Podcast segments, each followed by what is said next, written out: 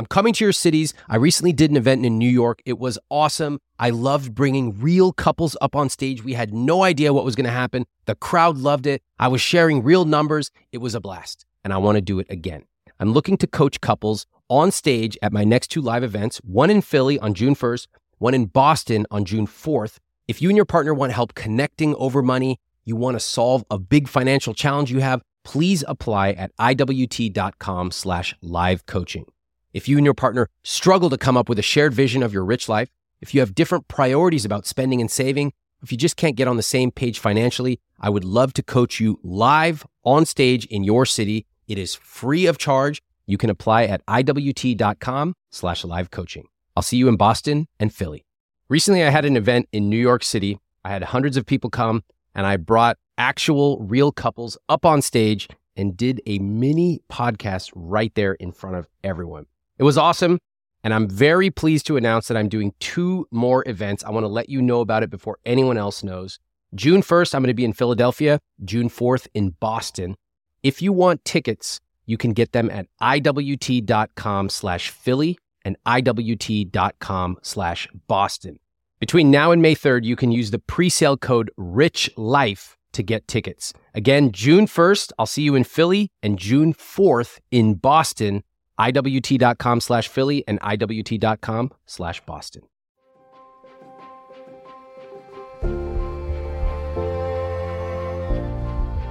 You probably haven't heard something like this, but privately, I run a money coaching program. And once a month, I do these calls where we all get online live and I answer questions about money and psychology and how to use a conscious spending plan and even how to stop feeling guilty about money. And I realized the general public never gets to hear these questions. So I have a bunch of questions that our group has been putting in our Slack community. And sometimes I can't answer them all. And I figured it would be fun if I just get on here and answer a bunch of questions. I haven't seen these before. My team put them together. And so I'm just going to riff. I've got questions today about, let's see, $3 questions versus $30,000 questions, starting late, the psychology of debt, how to fire a financial advisor. Wow, maybe we can do that live. So I'm just going to go through a bunch of these. And of course, if you want to be able to ask questions to me, you can go to iwt.com slash money coaching. Again, we get on live every month and there's a Slack community where people are asking questions and answering them 24 seven. All right. First question is from Brian. Brian says, what advice do you have about combining finances with a partner? We're getting married in two weeks. Well, two weeks is not that long. I mean, my advice is to have started like a year ago. but if you can't do that, let's talk about what you can do now. Uh, getting married is an amazing opportunity symbolically and in all other ways to turn the page and begin the new chapter of your life. And I love doing this with money because it gives you an excuse to sit down and talk about things that you normally would not talk about. Like it's perfectly normal to just go, Hey, babe, you know, now that we got married, I'd love to sit down and talk about how we should set up our accounts. Whereas if you had done that before, or if you do that three years from now, it's going to be kind of weird. So a good thing to do would be to start using some of the questions in my journal where I sit down and I encourage you to say, you know, what is our rich life? What do we want to spend our money on? Where do we want to spend our time? And there are some specific questions. Like if you could live anywhere, where would it be? Except the problem is like, what if your partner's like, I want to live on a farm. And I'm like, fuck a farm. I don't want to live on a farm. I want to live in Manhattan. Then you got a problem. Maybe you should have this conversation in the next two weeks before you get married. uh, nobody knew that uh, this isn't going to be about finances. It's about encouraging Brian to break up with his partner. No, no, no, no, no. Don't do that, Brian. I'm just kidding. All right you can sit down and you can actually dream. It's a lot of fun. So you go, what kind of house do you want to live in? Um, how often you want to go on vacation? And one partner is usually more scarcity oriented and they might go, well, you know, we could save maybe when we're 55, we could go here. You go, okay, cool. We should do that. But what if we could do it sooner? Where would you want to go? Forget about when, where, right? You're encouraging them. You're dreaming. And because this is hard for people, that's why you use the prompts in the journal. And suddenly you start thinking, oh my gosh, I never thought of that. Oh, we can alternate holidays when it comes to families. Oh, we could hire a babysitter and go on date night once a week. Awesome.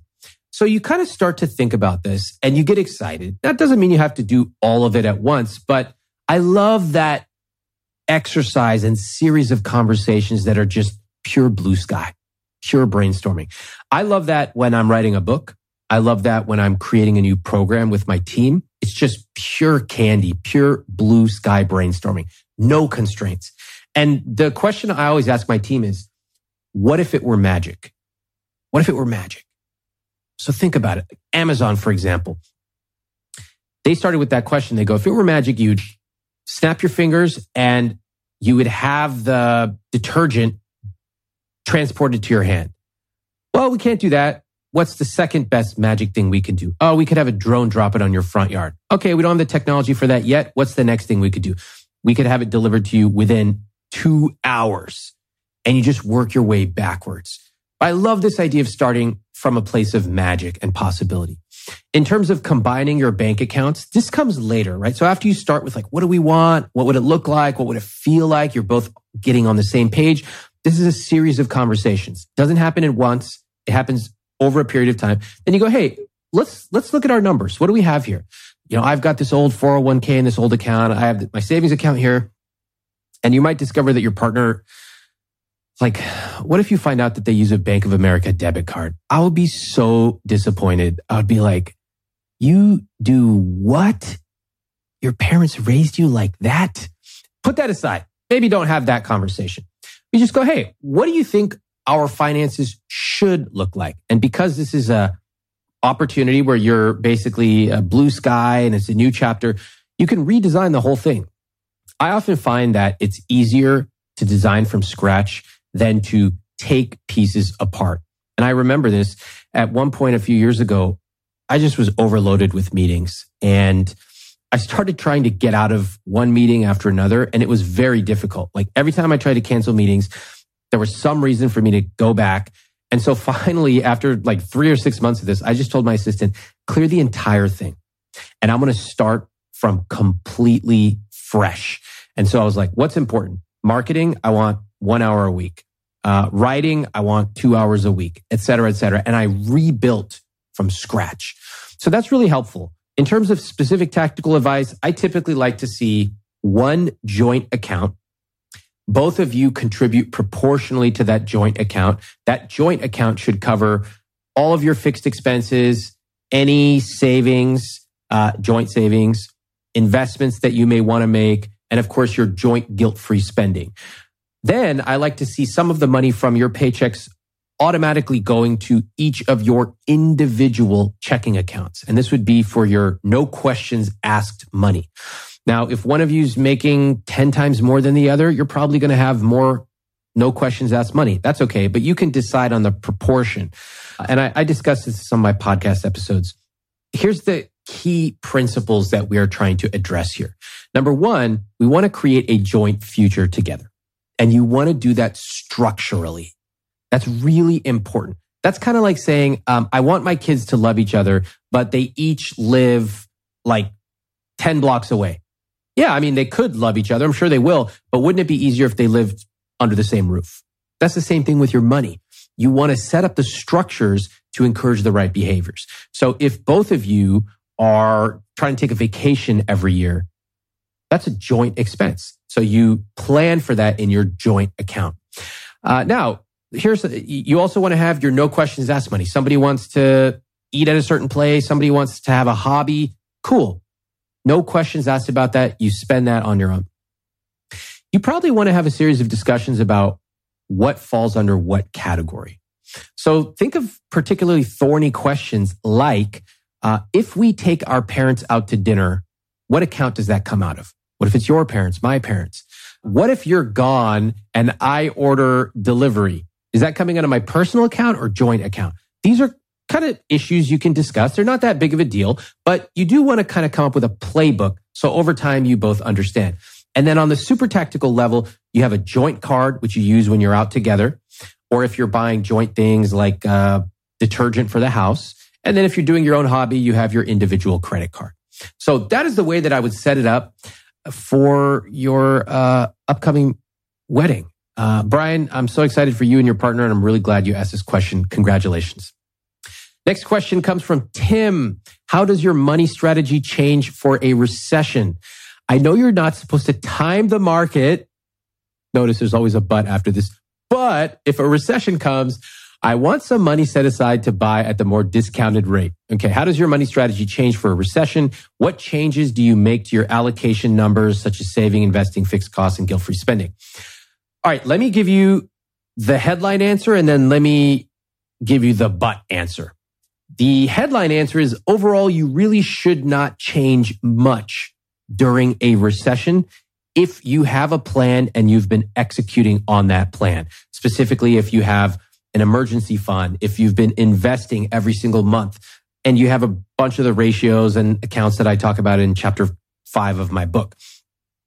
But there are a lot of people listening who go, yeah, I do all that stuff. And I want to see if there's opportunities during a recession. All right, let's talk about it.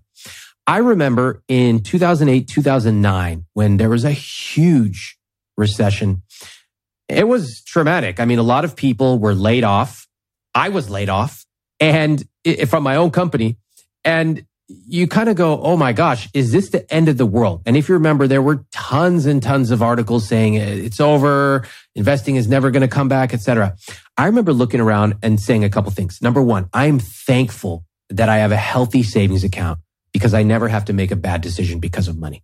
So I was very grateful to myself that I had saved a lot of money and kept it aside. Second, I remember saying, wow, I wish I had a bigger war chest to invest because when everyone was terrified and the news articles were rampant, 10% unemployment, it's never coming back, the world is over. I was thinking, this is one of the most amazing investing opportunities in my lifetime. Now, I had cash. I put it in consistently, but I wish I had had a little extra war chest. And so from that day, I vowed to myself that I would always have a larger amount of cash sitting, waiting for extraordinary opportunities. Now, does this break my rule? Kind of, but also kind of not. Let me explain. I, first of all, let me admit that technically I'm a little overweight on cash, according to my own basic asset allocation. But I also know that the amount that I save and invest already has achieved the financial goals I want to achieve. So this is basically play money. If you already have a six month emergency fund, or Tim, if you're in the situation where you're really trying to get aggressive, maybe you even want to have a nine, 12 month emergency fund, fine. If you already have your investments, they're going every month. The asset allocation is correct and you are investing enough so that you're going to have more than you will ever need. And you've calculated out your compound interest returns over time. Then you might be in an advanced position where you can take advantage of some opportunities. You may want to keep some money on the side. Now, let's acknowledge that the downside of keeping cash on the side is you are essentially trying to time the market and your, that cash is going to be like a 20 pound weight vest on you while you're running. It's going to slow you down. But, but, but, but if you decide, you know what, I'm willing to accept that I'm going to lose money in the short term, but it doesn't matter because the rest of my investments are already sailing, then that's what you do. You keep money aside. Your timing is probably never going to be perfect. You're never going to know when the bottom or the top is. That's just the way timing goes. But if you want to keep a little extra aside and when the market goes down, you want to be what they call opportunistic. You want to invest in certain indexes or even individual stocks. Sure. Just remember, manage your risk. Do not keep too much cash because that's going to be a drag on your returns. And you're bordering very closely on trying to outsmart the market, which is not a good idea. But in general, if you've accomplished and checked off all the boxes of saving, investing, etc., you've earned yourself the right to play a little bit. So that's how I would do it. Other questions about planning for guilt free spending. You know, Tim, I made the assumption that you have a bunch of extra money, but I also want to speak to the people who do not have a bunch of extra money and they are looking at an upcoming recession and saying, what should I do? Here's the typical dynamic of what happens. Most Americans, their savings rate is essentially zero. When a recession comes, they're caught totally off guard and times are usually good. And they go, oh, it's going to go forever. And if I get laid off, I'll just go find another job. But the problem is when there's a recession, you're not the only one laid off. Everybody around you is laid off. So the best thing you can do is, of course, beyond having a plan and doing all the stuff that I talk about in my book, if you start to sniff the winds and say, oh my gosh, something is changing, you have two choices. One, you can wait until everything hits all at once and your back is against the wall. And that's a terrible position. That often is when you have to sell cars, sell houses at a loss. Like it's really bad. And people die in recessions. So you don't want to make light of it. It's not good. The other thing you could do is start to make proactively aggressive moves now. I remember speaking on my podcast to a couple just a few months ago and they were in the, he was in the real estate brokerage industry. And I was like, uh, dude, your job's going away soon. You know that, right? He's like, no, no, no. The company's going to take care of me. He, they have a Porsche. They have a Volvo. They have all this expensive, uh, marble in their backyard. I don't know. And I was like, you guys have a choice. You can either start streamlining right now and accumulate cash or your back will be against the wall and it's not going to be good. And you can listen to the episode to find out what happened.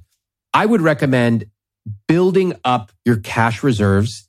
And you can do that in a couple ways. You can, the best way to do it is to cut back on your fixed and guilt free expenses, cut those and redirect those to your savings. If you really need to, you can slow down your investments, but I would really encourage you not to because people who do that tend to have subpar lifetime returns. So lots of different ways to plan for a recession. You heard me start off by talking about how to be opportunistic with it, how to go on the offense, but there's also ways to play it defensively as well. Uh, thanks for the question, Tim. If you ever follow me on Instagram, sometimes you'll see me post about my behind the scenes travel experiences, coffee tours, salsa making classes in Mexico, all kinds of culinary stuff in India. And I'll get a lot of people saying, where do I find that Kyoto notepad maker that you found? And one place you can find that is Viator. In fact, my wife and I used Viator to book a Segway tour where we took a tour of a new city and we had an amazing experience, something we never would have thought of doing on our own. They offer everything from simple tours to extreme adventures. And with over 300,000 bookable experiences in 190 countries, there's something for everybody.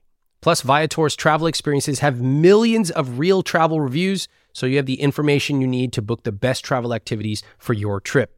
When you book a travel experience with Viator, there's always flexibility and support with free cancellation, payment options, and 24 7 service. Download the Viator app now and use code Viator10 for 10% off your first booking in the app. One app, over 300,000 travel experiences you'll remember. Do more with Viator. I get tons of email every single day, and I want to give you a behind the scenes look at how I manage emails from my team, from my family, and from you. I use a piece of software called Superhuman, and this is an email software that I actually pay for out of my own pocket. It works with your existing email service like Gmail or Outlook. And let me share how it saves me over 10 hours a week. So here are a few things I love about it. First off, it splits my inbox into different streams so my important emails come into one place. It's not cluttered with a bunch of subscriptions everywhere. Next, I use keyboard shortcuts, unlike you barbarians who literally click and peck through every single email. U to mark it unread, S to star it, J or K to cycle through messages. I use keystrokes to schedule messages, like when I want to ask one of my coworkers a question, but I don't want to send them an email on a Saturday. Now, I can work through dozens of emails in minutes using this. And Superhuman just introduced an AI feature, which allows you to take a huge email with all these people chiming in and automatically summarize what's going on in a few bullet points. It'll even draft emails for you. So if you want to buy back your time, Superhuman is a no brainer to me. It's something I spend my own money on and I love it. Right now, all IWT listeners will get a free month of Superhuman you can get started at superhuman.com slash Ramit. That's superhuman.com slash Ramit, R A M I T.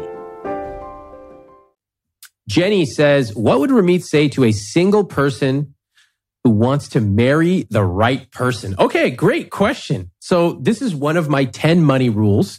And if you haven't seen these before, you can Google Ramit's 10 money rules. Let me give you a quick background on why these are my rules, not yours and how you can create your own rules. And then I'll talk to you about marrying the right person.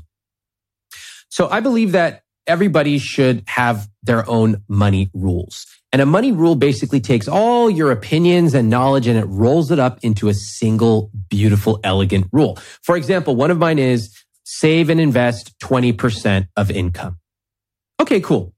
That kind of makes sense if you understand compounding, whatever. Yours might be 10% or five. Well, it shouldn't be 5%. It might be 10% or 12%.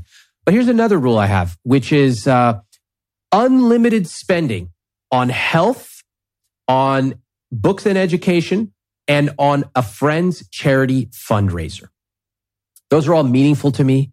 They are all things that I want to spend money on and I don't want to restrict myself whatsoever. So if I see a book that looks good, even remotely, I follow Ramit's book buying rule. I just buy it.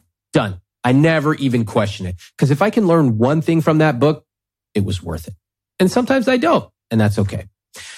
I have a couple other rules. I really like this one. Fly business class on flights over four hours. So this may not be uh, affordable or relatable to a lot of people, but for me, I find that I don't want to have to make a decision about which flight and should I do this leg or that. It's just boom, here's a rule. I can hand it off to an assistant and they know exactly what to book for me. Yours could be all different, right? My money rules are mine. And in fact, the more you turn those money rules and, and click them like a lock, it just fits exactly with the key you've got in your life, the more it becomes almost confusing and bewildering to the rest of the world. So if you Google my rules, look at them, but remember they're my rules, not yours. They're just meant to inspire. And you can create your own 10 money rules. In fact, if you Google Ramit's money rules, you'll find a post that we wrote about how to create your own rules. Now, one of the rules I have is marry the right person. And this is somewhat provocative because a lot of people write me, they go, well, Ramit, what does that have to do with money? I go, wait a second. The person you marry, that may be the most influential financial decision you ever make in your life. It affects everything how much household income you have, how much you spend, where you live. Are you going to have kids? If so, how are you going to raise them? Are they going to go to college? Which college? And on and on and on. So I think it really pays to think about what the right partner is for you. And I've talked about this on different podcasts. I think I went on the Tim Ferriss podcast where we talked about uh, prenup. And one of the things I emphasize is that, especially in the Western world recently, we have this concept that marriage is simply about love. But what's that old song? Sometimes love ain't enough. the concept of a love marriage is a relatively recent historical one. We should remember that marriage for millennia has had lots of different economic reasons, political reasons, etc. So I believe it's important to acknowledge that marriage is more than just love and even love itself changes over time. It is an arrangement. In fact, in many ways, it's a business arrangement as well as an intimate and romantic arrangement. It's, uh, it's every kind of arrangement. I remember seeing my sister with her husband and their kids at Thanksgiving one year. One kid's running around. The other one's got to go upstairs to get something. And, and you look at it, you go, okay, this is, this is really a partnership. And in any partnership, you would sit down and you would decide what's important to me. What are the rules of the game? Let's talk about this. And you would, I mean, in business partnerships, you sign a extensive contract. So the same, I think, is something that, that should inspire us for getting married. For me, when I got married, I did not have a checklist, but there were a few things that I knew would be important to me. I knew that I wanted somebody who had similar values in the sense that I was raised pretty middle class in California. My mom was a school teacher. Uh, she stayed home with us for, for most of the time. And then she was a school teacher later in life. My dad worked and my parents were immigrants. That was important to me. I could relate to that. Another thing that was important was education, right? Education is a huge deal for my family, for my culture.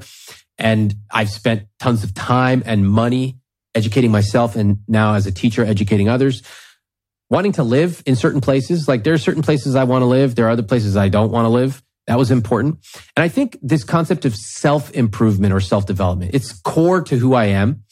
If I met somebody who was just not into it, they didn't read or they didn't take classes, or they thought it was weird to go to a book talk at 92Y when I was living in New York. It might be fun in the short term, but I couldn't see the bonds being built long term. Financially speaking, you know, what's interesting is when I was dating, I wasn't really thinking about money that much. I wasn't certainly talking to people about their 401k balance and stuff like that. But over time and now being married for years, gosh, looking back, if I started to get more serious, it would have been way better to have conversations earlier than even I did. I made the mistake of assuming like, oh yeah, I'll just do the money stuff in our relationship. And when I really got serious with my now wife, we talked about it and I, I made it really clear that I wanted both of us to be involved. And I've shared some of the reasons why. I told her, number one, I'm going to die one day. I want you to be fluent in the world of finance because I don't want anyone to take advantage of you. I want you to feel super comfortable. Two, I want a partner in this, right? Someone who can provide me a second set of eyes and push me and give me different ways to think. And three, I think it's just more fun. It's just more fun to have a partner and you're discussing and planning and making trade offs. And sometimes you disagree, but you're doing it together. So it would have been really easy for me to just be the money guy, but I insisted, even though it, it was tough and it still is tough, it would be way easier for me to just do it, for us to do it together. And it has been a source of amazing growth. So in terms of marrying the right person, uh, this is just my own opinion. You know, some people, they have their checklist. I never really had that. It was more organic for me. Do they have a sense of humor? I was never going to question if they thought I was funny. Either you laugh or you're out. Uh, it's, I didn't have that checklist, but looking back, I did have, you know, this organic sort of set of things I was looking for self development, family values, education. Those kind of things turned out to be really important. The rest of them, like do you, for example, do you want to put up one of those things in your house that says live, laugh, love? I mean, obviously the answer is no. Holy shit. Can you imagine if you married someone who wants to put that up and then above the fireplace, they put something that says fire? I go, do we forget that this is a fireplace? I don't need someone to remind me in the bathroom. Pee here. No, thank you. Okay. You know what? I changed my mind about my entire answer. Forget it. I said don't have a checklist. That's the only question you should have on your checklist. Would you put a live, laugh, love sign in your house? If so, we can't be together. Goodbye. Next question.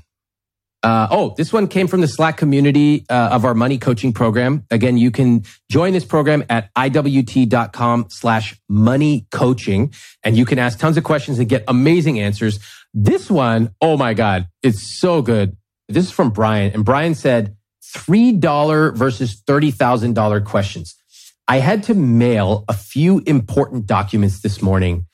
When I pulled up to the USPS print at home shipping options, I saw that it was going to be $18 to mail the two large envelopes. However, after a quick Google search, it looked like I could send them for less than $4 if I first brought them to the post office in person. Now, I have to admit, part of me still hated the idea of overpaying an extra $14 or 3.5 times more to ship it from home. But I took a deep breath and realized that the hassle and wasted time of a trip to the post office would cost me way more than $14. And I went ahead and printed the shipping labels for the two documents, which brings me to the $30,000 part of this update. Because the documents I had to mail were two copies of the prenup my fiance and I had just signed, one copy going to each of our lawyers. The process of making the prenups not only helped us decide what to do in the event we separate in the future, but more importantly, it helped us figure out a lot of the critical details for how we wanted to manage our finances and assets while we're married, hopefully forever. And those are the types of decisions I want to keep taking up the majority of my attention and money, not $14 of postage. Oh my God, amazing. So Brian, congratulations first of all, I'm so happy for uh, for you you two getting married. This to me was just an awesome comment because I mean, 14 bucks for postage is a lot. All of us kind of like, ugh. Yeah, and then and then we start convincing ourselves like, yeah, I could go to the post office. Like it's not that big of a deal. But when you have a bigger vision and you really internalize this idea of $3 questions versus $30,000 questions, suddenly things become crystal clear to you. And that's why I love elevating our conversations above merely the tactical. If you're stuck in the tactical, then every single day you are looking at a million different decisions and you're just going, Oh, no, no, no, no. I can't spend that much. Oh my gosh. Um, uh, beets cost an extra $2. I can't do that. Oh my gosh. Peanuts really got expensive. Oh my gosh. Gas. Oh my gosh. Postage. It's overwhelming. And that forces us to retreat, to shrink ourselves, to worry about everything. What kind of life is that? Here, Brian, very successful. Brian's been in the IWT community. He's been in a bunch of different programs for a long time. He's focused on the $30,000 questions. He knows he's destined for bigger than worrying about the price of celery. And so to him and his partner, I, am just thrilled to hear it. And I'm glad you shared your lesson with all of us. Thanks, Brian. Congratulations. A few years ago, I was at a tea tasting in New York with one of my buddies. I thought it was going to be a normal tea tasting. Suddenly, six people from Japan come in. They pour basically three thimblefuls of tea, and we tasted. I've never tasted anything like that. And they tell us if we were to buy that, just the three thimblefuls, it would be $75. Now, drop for drop, that's the most expensive thing I've ever had to drink. Not all of us have the time or the money to buy that specific tea from that specific mountainside in Japan. But what if you could capture that feeling of the care and the love, even the way that they served it to us? What if you could bring that to your home every morning? Well, I want to introduce you to one of our newest sponsors, Pique Tea. What makes Pique Tea special is that the tea is cold extracted using only wild harvested leaves from 250 year old tea leaves. That makes the tea rich in minerals and other beneficial compounds. Now, the greatest part is that Pique tea is zero prep. There's no tea bag that you have to steep for the perfect amount of time. Pique dissolves in cold or hot water in seconds. It's already pre measured, it's perfectly brewed, and it's perfect to take if you travel. My team's been trying Pique tea, and they especially love the Pu'er green teas. For a limited time, get up to 15% off and a free quiver with 12 samples with my link, piquelife.com slash Ramit. That's P-I-Q-U-E-L-I-F-E dot com slash Ramit, R-A-M-I-T. I have a friend of mine who's always cold. She told me she and her partner have totally different temperatures when they sleep. She goes to bed in a flannel pajama. She's got extra blankets. Her partner's running hot. So now she recently started testing the pod cover from 8 Sleep, one of our sponsors. Before she goes to sleep, she gets on the app, cranks up the heat, and when she gets into bed at night, it's already warm and waiting for her.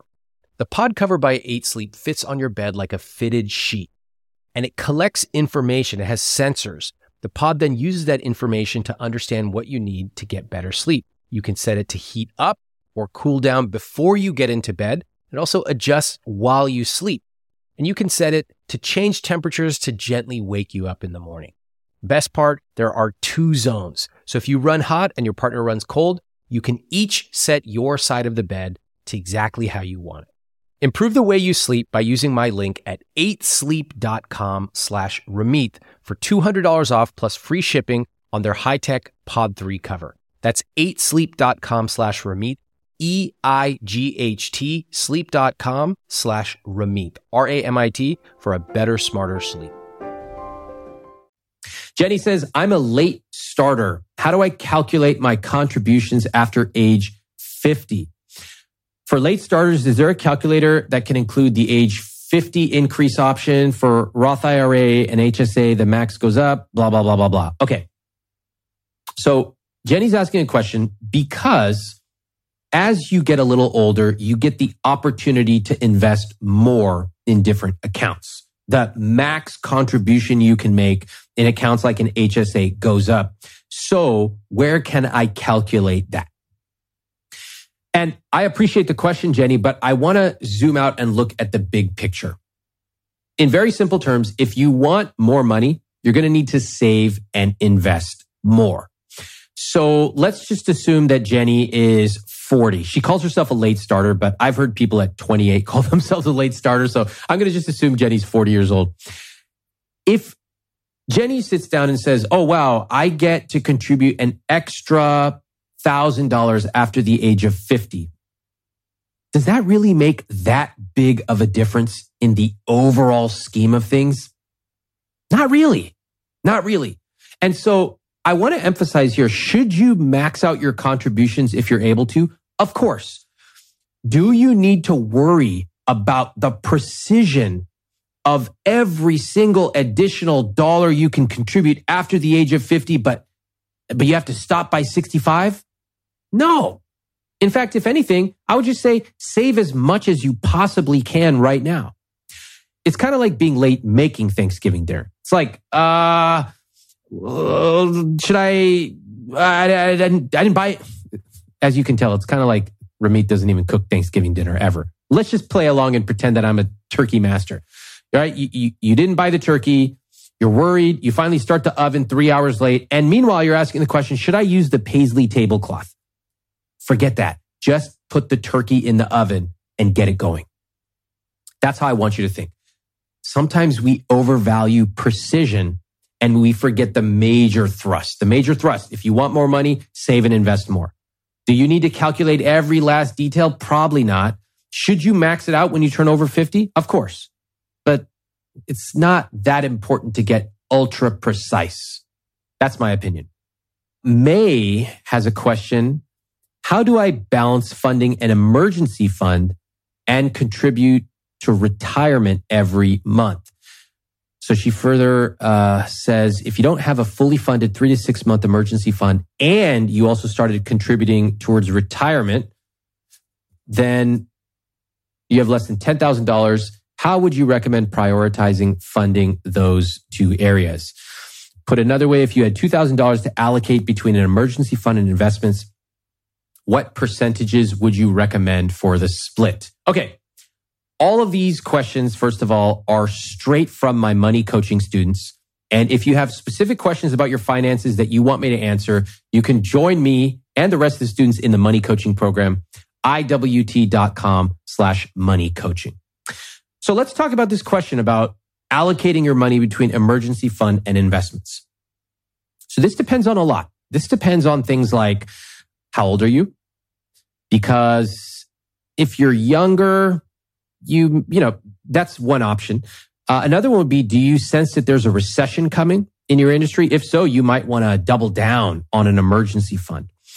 Debt might play a role here. If you have a lot of debt, this may not even be the right question. You may want to pay that debt off if it's at 22%. But speaking generally, I'll tell you how I think about it. I've always thought to myself, I want to be more aggressive with investing because I know how much it can turn into. I understand the power of compounding and time, and therefore I really want to do that. With that said, I never, ever, ever want to have my back against the wall when it comes to money. Some of you have been in this situation. I mean, think about it, or your parents have been. They get laid off. They've got a mortgage. They've got debt. It is a terrible, terrible place to be in. And in my opinion, you never want to be in that position. So I do everything possible in my life to live with a very healthy margin of safety. What does that mean? It means my housing costs are below what I can technically afford. My car, I haven't had a car payment in decades. Yeah, I spend a lot on the stuff that I love, but on the big, big, big things like housing, cars, debt, those things I am ruthless about. Now, in terms of the emergency fund, I want, I want to emphasize something for you, May. It often takes years for people to build up an emergency fund. So I wouldn't mind, again, speaking generally and without knowing your exact situation, if you said, okay, out of $2,000, I'm going to take 1800 and invest it and put 200 a month towards my emergency fund. Notice the key there, a month. This is less about one time decisions. Financial success is about doing the right thing consistently every single month. Doesn't mean you have to be perfect every single month, but because you're doing it every single month, you will get massive compounding rewards over time. So this is a lot of different ways to think about the answer. In general, I do want you to have an emergency fund. I don't like people to basically take all their money and pay off all their debt and end up with nothing because if they get laid off the day after they're debt free, they're still in trouble. I want you to have savings. I want you to have investments. As for your allocation, like I said, it depends on a lot, but if I were in your situation without knowing anything more, I would pro, and I had, let's just say $2,000 per month. Again, without knowing anything else, my guess is I would probably take 1500 and put it towards investments and 500 and put it towards my emergency fund every single month. All right. Uh, Audrey says, what is your recommended asset allocation? All right. Well, the answer is read chapter seven of my book. Uh, let's see here. We have a question from Julian who says, I'm curious. This is in the Slack group. I love this. I'm curious how others think about different kinds of debt. I have lots of different types of debt right now significant credit card debt, significant student loan debt, a mortgage, a car payment, a loan to pay for a new furnace. Yikes. It sounds scary when I list them all like that. Most of the time, I'm only stressed or embarrassed by my credit card debt.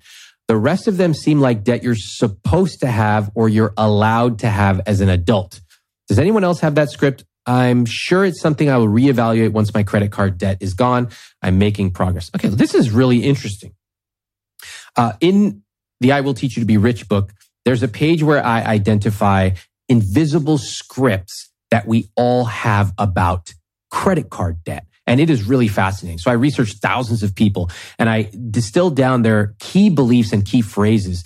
And one of them is everybody's got credit card debt or the credit card debt companies are evil. They're out to get you or it's not so bad. At least I don't have $20,000 of credit card debt. I don't love these invisible scripts, but I do think they are important to acknowledge. And I think Julian does a great service by sharing their invisible script that these types of debt are okay except for the credit card debt. So again, let me read off these types of debt. Significant credit card debt, significant student loan debt, a mortgage, a car payment, a loan to pay for a new furnace. All right. How do I think about it? Years and years ago, when I was an intern, I had a mentor of mine who took me out to lunch and we've become close friends. And he uh, we were just talking about stuff and he was telling me about money. And he said, Ramit, in my family, we have a no debt policy. and he was very wealthy and very, he was very successful in Silicon Valley. And I thought to myself, that phrase that I now hate must be nice. Must be nice to not have a debt policy, no debt policy in your family. No, you know, we're, we're normal people. And, um, and now I actually respect his policy even more because he's very wealthy. He could easily take on debt for a variety of reasons. If you are on TikTok, you hear all these cuckoos saying, What's the way that the wealthy stay wealthy? They use debt. Poor people don't know anything about debt, but wealthy people use debt. So strategic. Shut the fuck up. You don't know what you're talking about. Why am I taking advice about wealthy people from some guy on TikTok who doesn't know shit? Your shoes aren't even clean. okay. I think that in general, I don't like debt. I don't like it for the majority of people because the majority of people have a zero savings rate. So why would it make sense to say the majority of people should use optionality in debt and they should exercise debt and exploit debt like the wealthy? They're not wealthy. They don't have the sophistication that someone who's wealthy and has advisors and accountants and all kinds of stuff to be and float to be able to handle debt. So I understand there there's sometimes that the average person needs to use debt. Most people don't have 20, 30, $50,000 to buy a car. Probably need to finance that. Okay. Most people cannot afford a house cash. Virtually everyone is financing that. Fine. But there are certain things that I would just never, ever, ever take debt out for. That would be vacation, wedding, these are things that you pay for what you can. And if you can't afford it, that's that. You don't go into debt for it. Now, uh, Julian, from looking at your notes, you know, the real question for me would be the significant credit card debt. Uh, I can understand why you probably bought a house. I can understand why you bought a car. I can understand that you probably didn't predict you'd have to buy a new furnace, but those phantom costs come up. But the significant credit card debt really speaks to a behavioral issue. And what that suggests to me without knowing anything more is that once this debt is paid off, you're probably going to go back into it again. Unless you tackle what actually caused you to spend and exceed what you could afford on that credit card. Well, that's one of the reasons you're in the money coaching program. So we're going to work with you on that for the next several months and hopefully years to come. So every month when you come onto these calls, you know, wow, this is my time, my gift to myself to stay focused on improving my money psychology. Overall, if I were you, I would rewrite some of these scripts. Like I would much rather you say, I have a zero debt policy except for a house and a car. That might be more amenable to the, to the average person versus, you know, my extremely wealthy mentor. And if you did that in general, then you would be in a real big hurry to pay off that credit card debt. Now, one of the things you mentioned is that you feel stressed out and embarrassed by your credit card debt. I get that. But the last thing I want you to do is feel bad about your money. If anything, what I would hope and what I want to help coach you on in the coaching program is to say, okay, I made a mistake. Here's what led me to make those mistakes. I've spent a lot of time working on myself. I've acknowledged it. Here's what I'm doing to pay it off aggressively. And once I pay it off, I'm never going to go back into credit card debt. Notice the difference in tonality. It's accepting responsibility. It's saying, yeah, I made a mistake, but I learned from it. And here's what I'm doing differently. And that is different than feeling stressed or embarrassed. Stressed or embarrassed does not lead you to good decisions. It leads you to bad decisions. And so what I want to do, Julian, and I hope, uh, make sure you speak up on the next coaching call we have. I'd love to work with you live is to reframe the way you think about your debt. Sure, we've all made mistakes in different ways in life. That's okay. Let's acknowledge them. Let's do what we can to fix them. And then let's move on with our life. You ever feel like you're making money, but you don't know where it all goes? Well, for a lot of people, the answer is subscriptions. Think about it between streaming services, fitness apps, delivery services, parenting apps, it's endless. And a lot of times we signed up for something months or even years ago and we don't remember. Now, you could look them up all yourself and cancel them one by one, or you can just try Rocket Money to help you find out what subscriptions you're actually spending money on, and then they will cancel the ones you don't want anymore. Rocket Money is a personal finance app that finds and cancels your unwanted subscriptions, monitors your spending, and helps lower your bills. I can see all my subscriptions in one place, and if I see something I don't want, I can cancel it with a tap. I don't have to get on my phone with customer service. They'll even try to get a refund for the last couple months of wasted money and negotiate to lower your bills for you by up to 20%. All you have to do is take a picture of your bill, and Rocket Money takes care of the rest. Rocket Money has over 5 million users and has helped save its members an average of $720 per year, with over $500 million in canceled subscriptions. Stop wasting money on things you don't use. Cancel your unwanted subscriptions by going to rocketmoney.com slash Ramit. That's rocketmoney.com slash Ramit. rocketmoney.com slash Ramit. If you are a business owner, listen up. As your business starts to grow, you and I both know what happens. Those things that you used to do manually start to break. They start to take up all your time, and you decide, I'm going to look for some automation. The Things you used to do take a week, but how do you automate these things? Well, if this is you and you are in charge of your business, there are three numbers you should know 36,000, 25, and 1. 36,000, that's the number of businesses that have upgraded to NetSuite by Oracle. NetSuite is the number one cloud financial system. It streamlines accounting, financial management, inventory, HR, and more. 25, NetSuite turns 25 this year. That's 25 years of helping businesses do more with less close their books in days, not weeks, and drive down costs. And one, because your business is one of a kind. So you get a customized solution for your KPIs in one efficient system with one source of truth. You can manage risk, get reliable forecasts, and improve margins. It's everything you need all in one place. And as you know, I like to see all my numbers in one place. That's exactly what NetSuite can help you do. Right now, download NetSuite's popular KPI checklist designed to give you consistently excellent performance absolutely free at iwt.com slash netsuite. That's IWT.com slash NetSuite, N E T S U I T E, to get your own KPI checklist. IWT.com slash NetSuite. All right. Graham says, How do I fire a financial advisor? Oh, is it Christmas for Ramit Sethi gets to fire a financial advisor? The question is, I have a relationship with a financial planner that I've become convinced is no longer in my best financial interest. Probably never was. One consideration is that I also have life and disability insurance through him. What a surprise. And I'm relatively happy with this part of the relationship. Do you have any advice for how to cut ties? Oh, do I have advice? Yes, but you're probably not going to like to hear it. First, a little background. Years ago, somebody in my network told me I need to talk to these uh, wealth managers.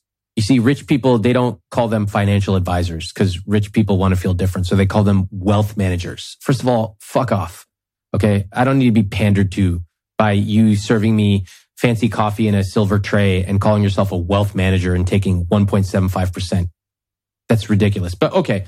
I told the person no. I was like, I wrote a book on this, man. I know how to do this. They're like, no, no, no. It's really important. Our wealthy clients speak to them, blah, blah. So then I, I got that little gleam in my eye.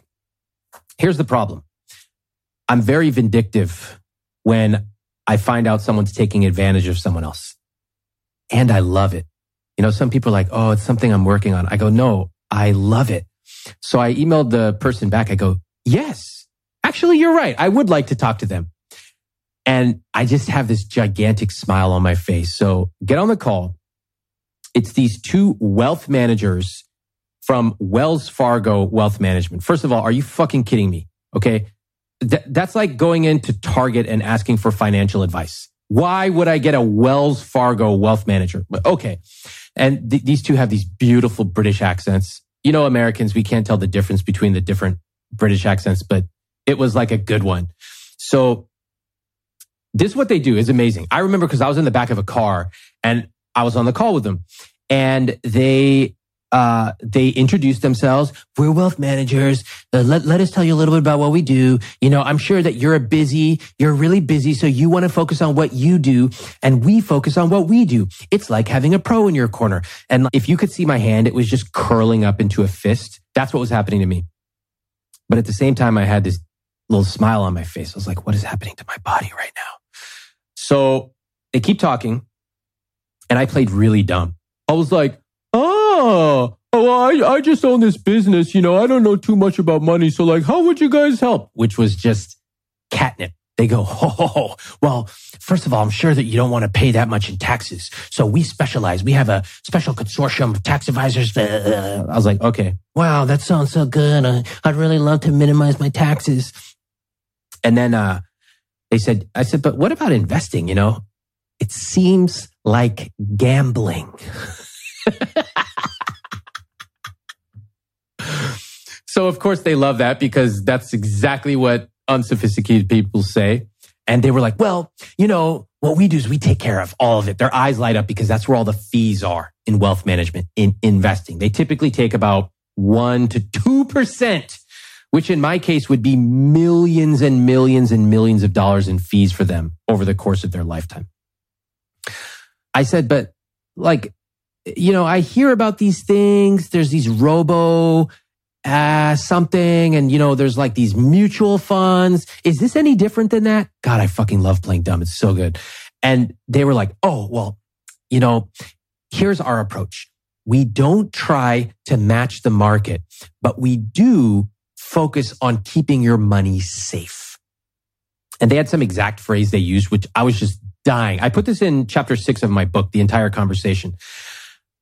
Because if you caught what they said, you realize what they really meant. And it was very quick, very fast, very off the tongue, but it told you everything you need to know.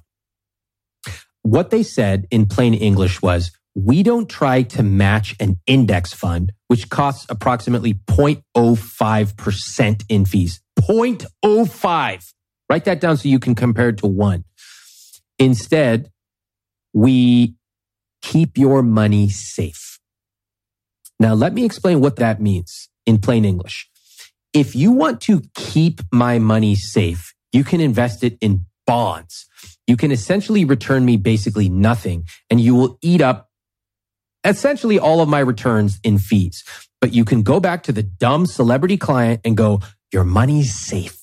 You haven't lost anything because their clients, I asked them, who are your clients? They're primarily two people. They're business owners and celebrities. And what do we know about business owners and celebrities? They're pretty stupid when it comes to money. If it, if the truth must be told, they like to focus on either their business or if your celebrities, you know, like ruining hotel rooms or whatever it is you do they, and partying, they do not want to get into the intricacies of asset allocation. Well, this wealth management team did not realize that they're talking to the only guy who stays up Saturday nights reading asset allocation journals. Okay. Of course, I didn't let them know this.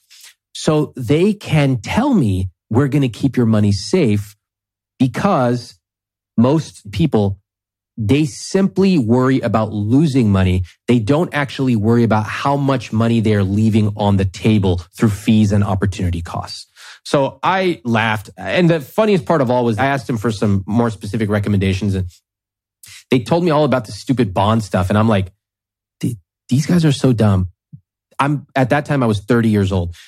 I'm like, why on earth would a 30 year old be in that heavy of a bond mix? And did they even ask me one question about what's my business? Do I plan to run it forever? W- what is the business about? Oh, if I told them, oh, I wrote a best selling book on personal finance where I cover asset allocation, uh, taxes, automation, uh, they might have had a slightly different tune.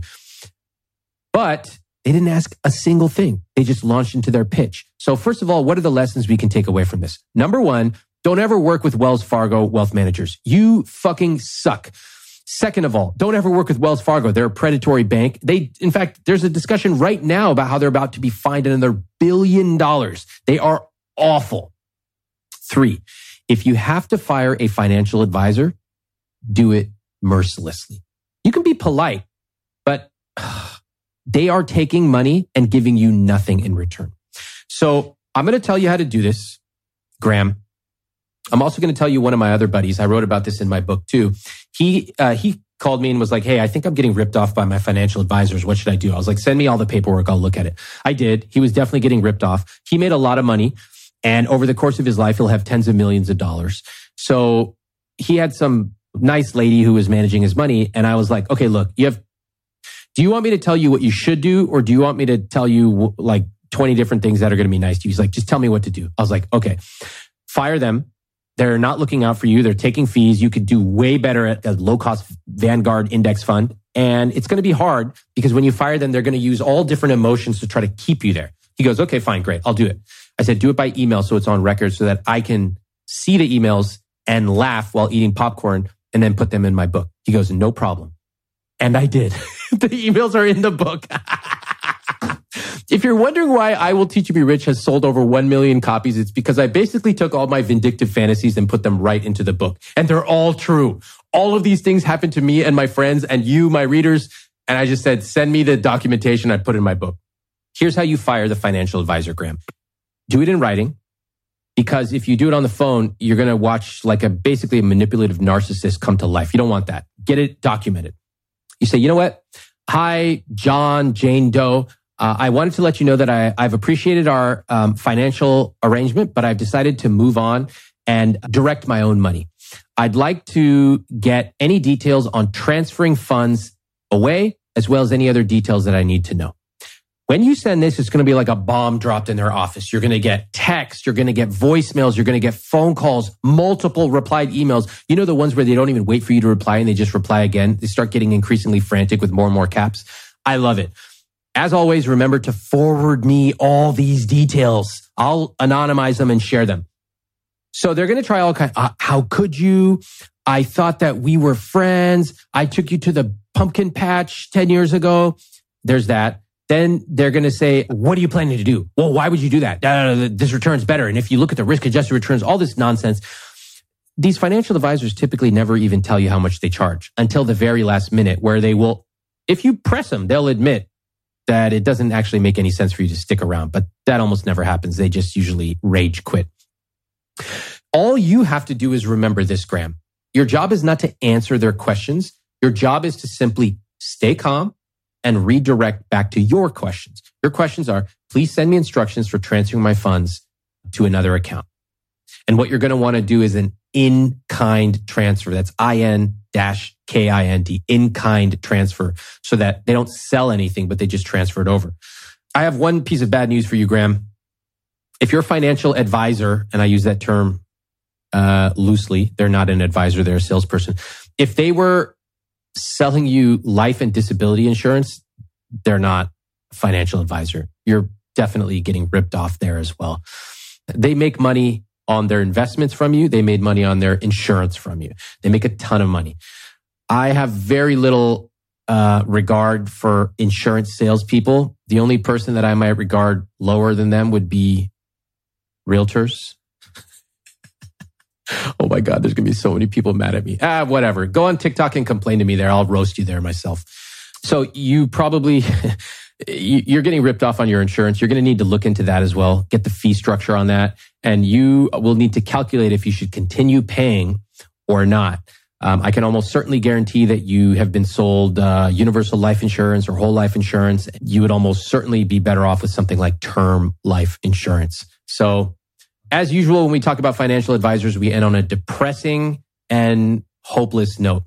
Thanks for your question. Uh, Rebecca, should I continue contributing to my Roth IRA even when the market is doing so poorly? Yes. Rebecca, should you keep buying strawberries when the price keeps going down every single week? Yes, it's great. We need to rethink the way that we approach our investments. In almost everything else in life, when the price goes down, we're thrilled. But when the price in the market goes down, we get scared. And I can almost guarantee, Rebecca, you are reading news sources that are using words like market slammed, market crashes, risk of market crash increases. I want you to stop reading these sites that rage farm clicks for engagement. I want you to stop. And I want you to come up with a simple plan. You can come up with it on your own, or you can just use the one in chapter three, four, and five of my book. You invest every month. When the market is up, you invest. When the market is down, you invest. You invest rain or shine. And you simply decide not to play the game that's tens of millions of Americans do, which is I'm going to try to figure out what's going on in the economic markets. You know, most of the people trying to do this can't even figure out how to put together a decent order at Cheesecake Factory. And they're over here trying to figure out macroeconomics and then relate that to their personal finances? No, no, no. Sidestep the entire thing. Every month, you're going to automatically invest a certain amount into your Roth IRA. Ideally, the maximum you can contribute divided by 12. So it's every month you're maxing it out. And that's what you do. I, I want to encourage you to go back to chapter uh, three and six especially six, to look at why you cannot time the market. In fact, why even experts on Wall Street cannot time the market. And then I want you to decide not to play the game of timing the market one way or another. Every month your money goes in. You don't even have to think about it. Jenny asks, what is something about psychology Ramit wishes more people knew and took action on? Wow, that's a good question. What is something about psychology Okay. This is a good one. So I remember when I was in college, you remember those cup of noodles that we all used to eat? Well, I did as a college student. So they came in uh, like a six by six box. You get it from Costco. And I really love these cup of noodles. And so, so I hung it up on my wall directly above my desk. And it was just like, I could literally pull out one and it would automatically come down like a Pez dispenser. And I thought that I was a genius back then. And now looking back, I think I was even more of a genius. this is the greatest show on earth. I just come in here and glorify my past self and then my current self. What a great show. I love it. Thank you, Ramit Sethi. Round of applause for Ramit Sethi. Well done. By Ramit Sethi. Okay the key principle there was I didn't even want to have to get up and go in another room to get my cup of noodles because that small barrier would have been enough to dissuade me from doing it. Ironically, even if I were hungry. And this is true for so much in our lives. so many of us believe that if we want it enough, that we will do it. And psychology shows us that even the smallest barrier can cause us to not do something that we genuinely want to do. There have been people reading my material for 10 plus years who haven't opened uh, like a the right checking or savings account because they can't find the password to their old savings account. And you laugh and you roll your eyes. How stupid. You're so lazy. But it's deeper than that. It's the fact that small barriers can really hold us back. I was reading an article today about voter restriction and how even the smallest barriers can quantitatively affect how many people vote. So if they close voting one hour early, you think, oh, well, why don't they just go a little earlier? Well, maybe, or maybe they didn't realize it. Maybe they didn't have transportation to go there and on and on and on. And that is exploited by a certain party that starts with R. I'm talking about Republicans who restrict voters, particularly minority voters, using that same principle. So what I wish we could learn about psychology, the psychology of ourselves is to be brutally honest about what we need to succeed. If you don't go to the gym in the morning because you feel cold or you, you're like I used to be, I don't want to have to get up and go to the other room to get my clothes out of the closet. I wish that we could be honest enough to just put our clothes on the floor before we go to sleep. If we want to drink more water, I wish we could simply fill up a bottle of water the night before and put it right next to our bed. And with money, I wish that we could acknowledge we are not going to do it someday. We need to do it now. And the best thing of all is we're just going to automate it because we are intellectual. We are cognitive misers. We don't want to pay attention. We're going to give up on keeping a budget after two months. And that's okay. That's human nature. Therefore, let's use technology and whatever else is at our disposal to make the right decisions, even if we don't make them all the time for ourselves. Veronica, uh, she asks, how do I protect my kids and think about where I want my money to go when I die? She said, I'm about to have a second kid, want to start the estate planning process. It's such a black box I've never learned about. My dad died without a will and a ton of debt. My husband's dad lives off a trust that's been really well managed. I don't know where to start. I want to protect my kids, but I also don't want to leave them much. Thoughts on getting started with the process and how to be creative with leaving money for social causes? Okay, this is a great question. So first off, um, Veronica, I would say that I want to know about your finances. Whenever I get questions like this, it's almost always from parents within two years of being 40. They're like 38 to 42 and they go, Oh my gosh, I just had a son or a daughter and I, I want to start saving for them. What should I open up? I go, what does your investments look like? And they go, Oh, I mean, I don't, I don't have a lot, but, uh, but uh, I want to put something aside for my son. I go, listen, your kids have time. You do not. And so if I were to walk you through how much time you have left and how compounding gets increasingly difficult as you get older, you might go, Oh my gosh, I need to start saving money now. And an extra two, three, four hundred bucks a month would be better served going into your investment account rather than saving for your kids. That's my first comment. I would say literally 90 plus percent of the time when people ask me about saving for their kids, they don't have enough for themselves. 90% of the time. But let's just assume that you do have enough. You've used all my material. You know, you're in the money coaching program. So you've put aside money for yourself. I would say, okay, how do you think about putting money aside for your kids? Well, you have lots of options. If it's a relatively modest amount, so we're talking about, you know, maybe a few thousand dollars or even if you, let's say ten, twenty thousand dollars. You know, options would include things like a 529 for education. That would be a really good way that a lot of parents do it. That's pretty straightforward. If if I were if I had some extra money, that's what I would do. If you want to get even more sophisticated, and we're talking about larger amounts, certainly you can set up a trust uh, and a, a will and or trust. You're gonna you should do a trust. You you want to talk to a lawyer. They can walk you through it.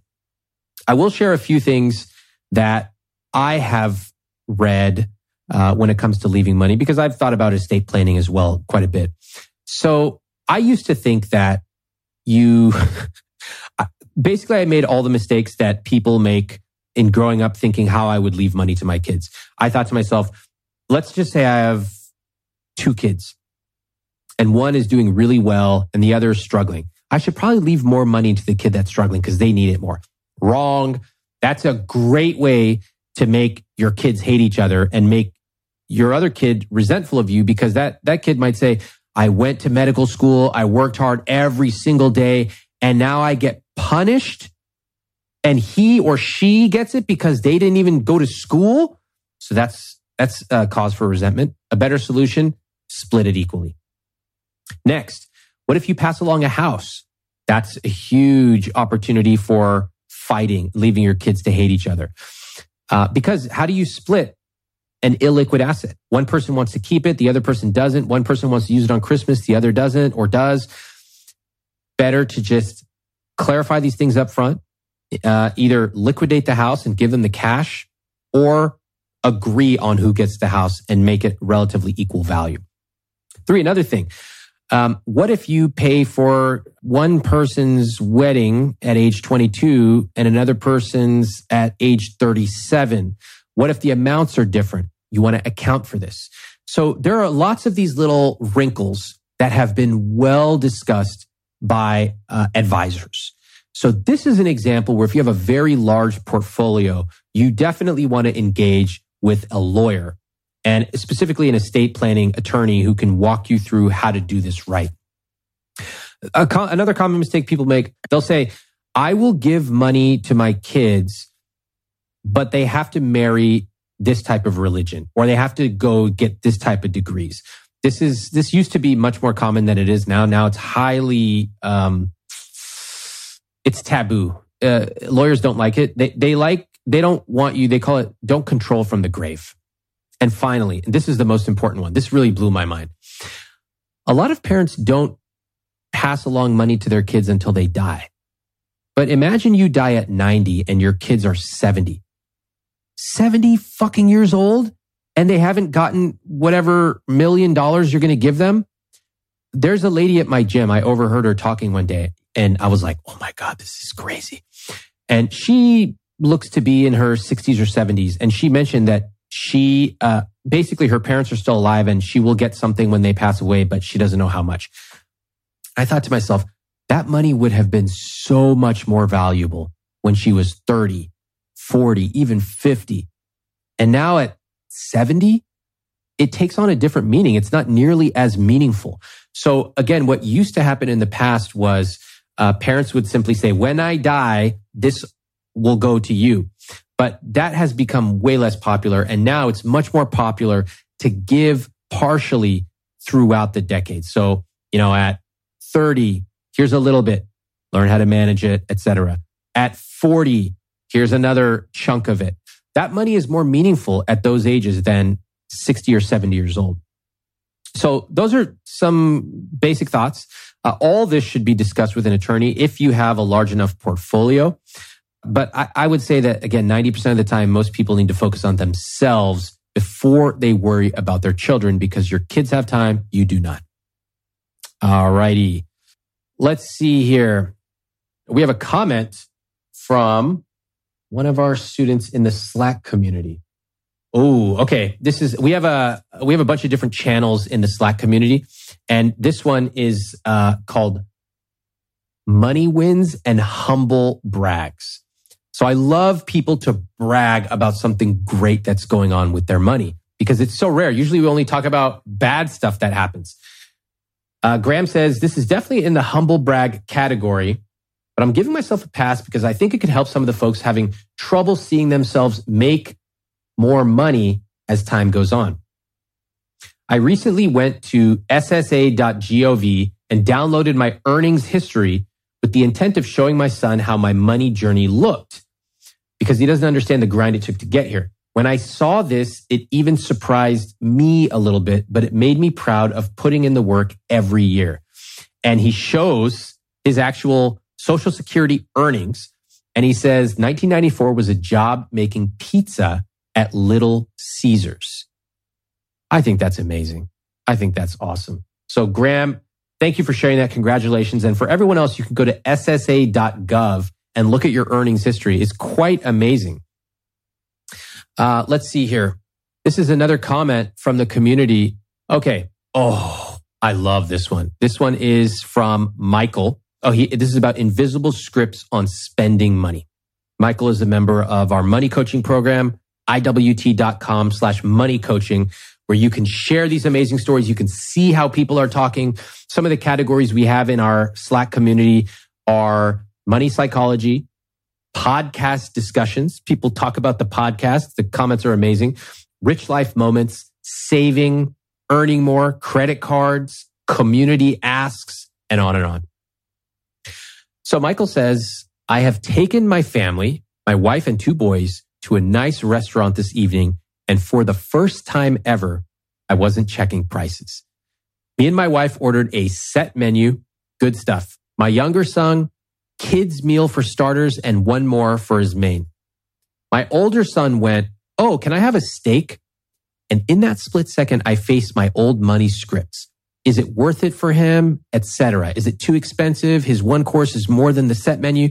And after this large amount of thoughts, which lasted a split second, I said, sure, if you want to try it. He also got a nice starter on top of it. By the way, he is 13. The evening was great. Food was great. We spent time together and had a really good time. When I asked for the bill, I was not surprised. I was ready for it without anxiety. Everything was planned. Reflecting now, I think I am evolving in the right direction. I love, love, love hearing that. This is a great example, just that one moment of being seated at a table with your family. You've done all the work to be able to get to this point worry free and to use money to live your rich life, to see the joy in the people's faces around you, your loved ones, and to say, yes, we can afford this and have the confidence to be able to do that. I love it. I hope you've enjoyed today's call. I loved being able to answer some of these questions from my money coaching students. And if you are interested in connecting with more students like this, you can join at iwt.com slash money coaching. Thanks for listening to I Will Teach You to Be Rich. I'm Ramit Sethi. Please follow the show on Apple, Spotify, or wherever you listen to podcasts. If you haven't read I Will Teach You to Be Rich, my book, pick up a copy. You can get it at any bookstore or any library, and it will show you the specific tactics for how to build the I Will Teach You to Be Rich system into your personal finances.